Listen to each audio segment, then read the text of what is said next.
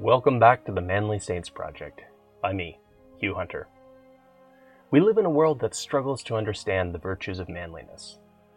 Our culture doesn't provide young men, or any men for that matter, with a lot of positive male role models. When I became a Catholic, I wanted to show how the saints could be manly role models for us. My weekly exploration of manly saints became the Manly Saints Project. If you enjoy my work, please consider signing up and supporting me on Substack, or click the links in the show notes to buy me a beer. Now, let's meet this week's Manly Saint.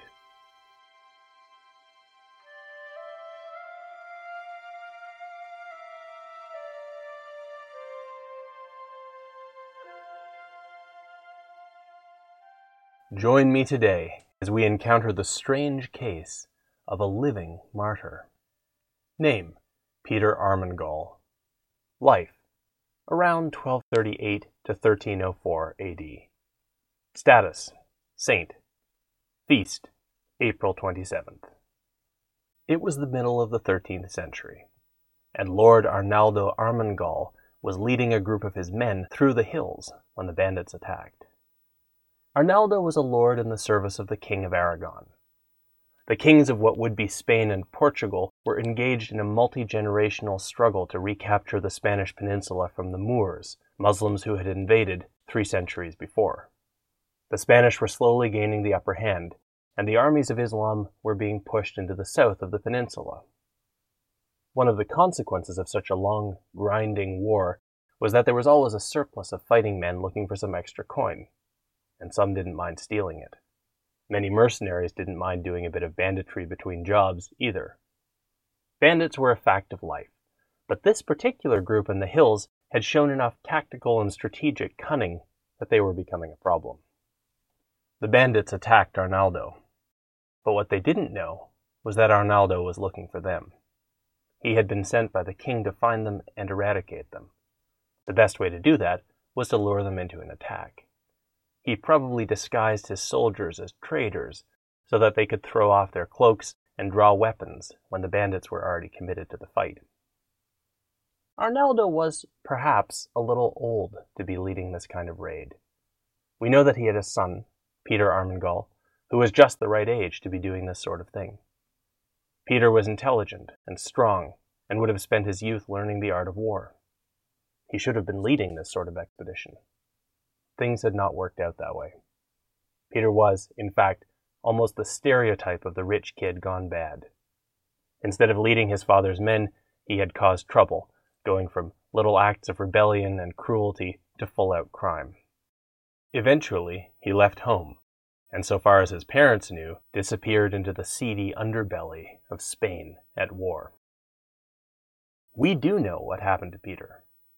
He had gone from one bad thing to another, from stealing to violence until he had become a bandit himself. While we don't have a lot of details, we can guess that the direction of his life was like that of his rough contemporary, Eustace Busquet. Like Peter, Eustace was a noble who went bad and eventually ended up in banditry.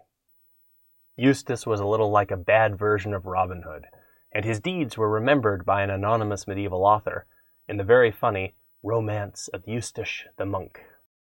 In the romance, Eustace goes bad early, and even learns some magic. But for all that, he starts off as a lovable rogue. He joins a monastery for some reason, only to get kicked out for bad behavior. While there, he uses his spells to do things like steal the abbot's dinner and make the other monks fart in church. That's how he gets his nickname, the monk. But Eustace's story really gets started when his family has a falling out with the local count. Eustace forms a gang and finds ways of making the Count's life miserable. He is especially good at dressing up in a disguise and stealing the Count's horse, something he does again and again. You're laughing along in the story so that you hardly notice when it starts to get darker. Eustace catches a boy whom the Count has sent to spy on him and cuts his tongue out before sending him back to report. The Count sends a spy into Eustace's gang. Eustace figures it out but gets the boy to braid the rope that will hang him as he begs in vain to be allowed to go to confession before his death. When Eustace captures the Count's men, he cripples them by cutting off their feet. By the time Eustace is captured, you as the reader are no longer chuckling at his antics. Eustace's story also shows us the way that nobles were often able to avoid direct punishment. His powerful relatives agree that he's a bad guy, but they prevent the Count from executing him, Eustace ends up elsewhere in Europe. He finally dies when he backs the wrong party in a war and is beheaded during a sea battle, and you find yourself thinking that this end sounds about right. No man who spends his days doing evil can live a long life, says the anonymous poet in Final Verdict. We don't know how closely Peter Armengol's life mirrored that of Eustace, but we know there were similarities. Peter had also gotten into banditry. Like Eustace, he would have been trained as a fighter and leader since he was a young boy. Like Eustace, he was soon in charge of the whole group. It was Peter's tactical and strategic mind that made the bandits in the hills so effective. He was, in fact, the chief of the bandits who were currently attacking the soldiers of his estranged father, Arnaldo Armengol. Arnaldo knew that he had to take out the military mind behind the bandit raids. So when the fight began, Arnaldo looked for the bandit leader and hacked his way toward him. Father and son crossed swords, and it seems that at first they did not recognize one another. In one version of the story, it was not until Peter managed to wound his father and heard him cry out that he recognized whom he was fighting. Quite unexpectedly for Peter, he suddenly found himself at a moment of profound choice. Would he fight his own father?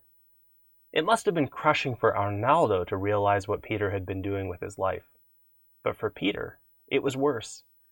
He dropped his sword and fell to his knees in front of his father, begging his forgiveness. He promised to turn his life around. Bandits like Eustace had used the same trick.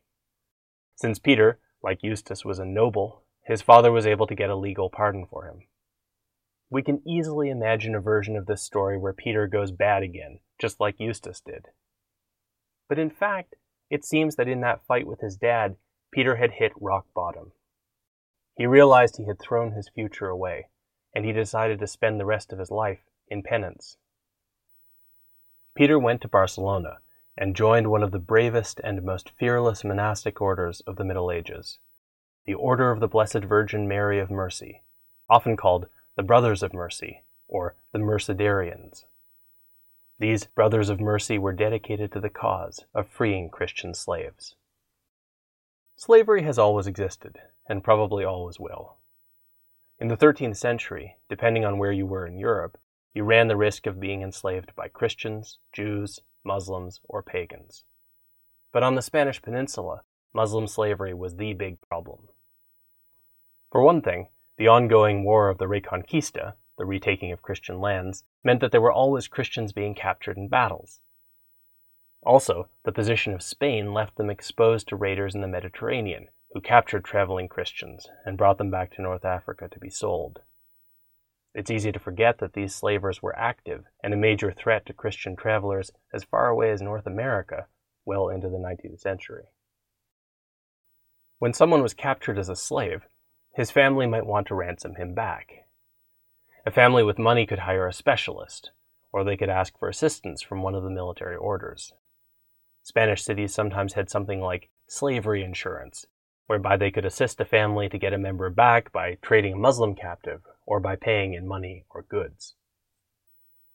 But what about the poor and those who had no family or friends to advocate for them? that was largely left to the Brothers of Mercy. Founded when Peter Armengol was young, the brothers had rapidly grown into a fairly large organization. Their headquarters were in Barcelona, but they were quickly setting up new monasteries across Spain. The Brothers of Mercy followed the monastic rule of Augustine and took as their patron Our Lady of Mercy.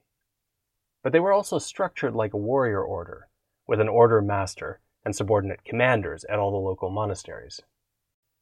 Some have argued that at one time there were military members in the order, and someone must have been running security for their work.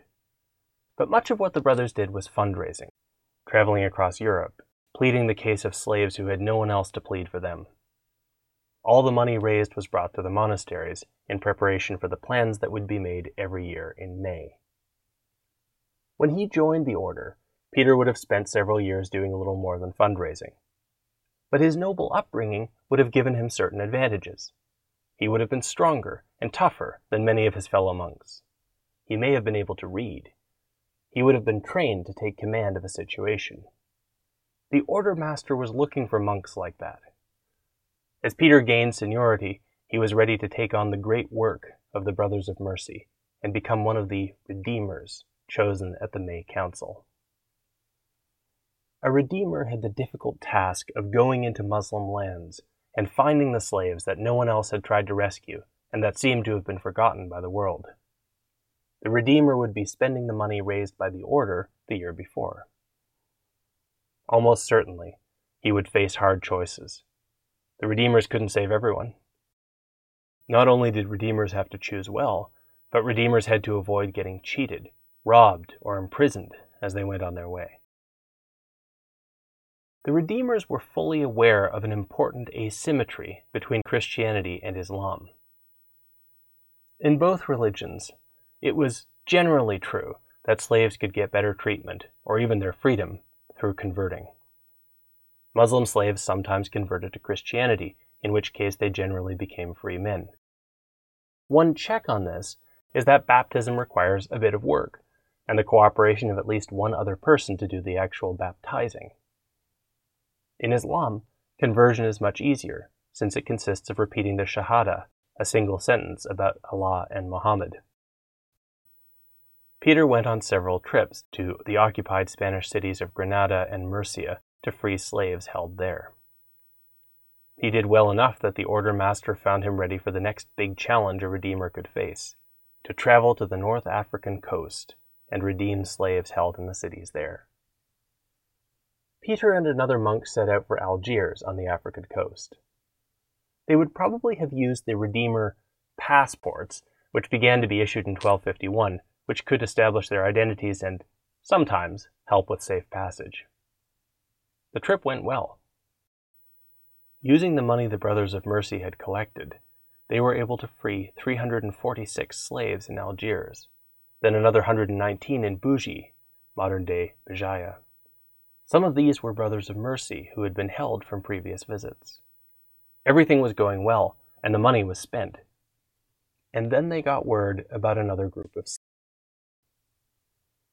Eighteen boys had somehow ended up owned by the same master. They were only children. The more the monks heard about them, the worse the story got. Someone was pressuring the boys to convert to Islam. It was pretty clear that if something was not done, they would give in to the pressure. Sir Peter Armengol made a deal with their master, money would be raised back in Spain. The boys would go home now, and the debt would be paid eventually. Of course, the master was not so naive as to let them go with just a handshake agreement. Someone would have to stay as a hostage to make sure the money actually arrived. Most orders of monks take three central vows vows to obey their superiors, to remain personally poor, and to remain sexually chaste. Many orders take a fourth vow which can often help to understand the particular gift or direction of that order. The Brothers of Mercy have a fourth vow, which is to give absolutely everything, including their lives, for captives or those oppressed. In the context of 13th century Spain, this meant that Peter Armengol willingly took the place of the slaves. He would be a hostage, and if for some reason the Brothers of Mercy refused to pay, Peter would be killed. Ignatius Vidondo a brother of mercy in the 17th century, explained the central idea of the Brothers of Mercy this way We Mercedarians redeem the Christian slaves for love of God, who is love, and deserves to be loved for himself. The reason for which we love our neighbor is because we love God, who is love and source of all love. Therefore, this twofold commandment has the same source and nature.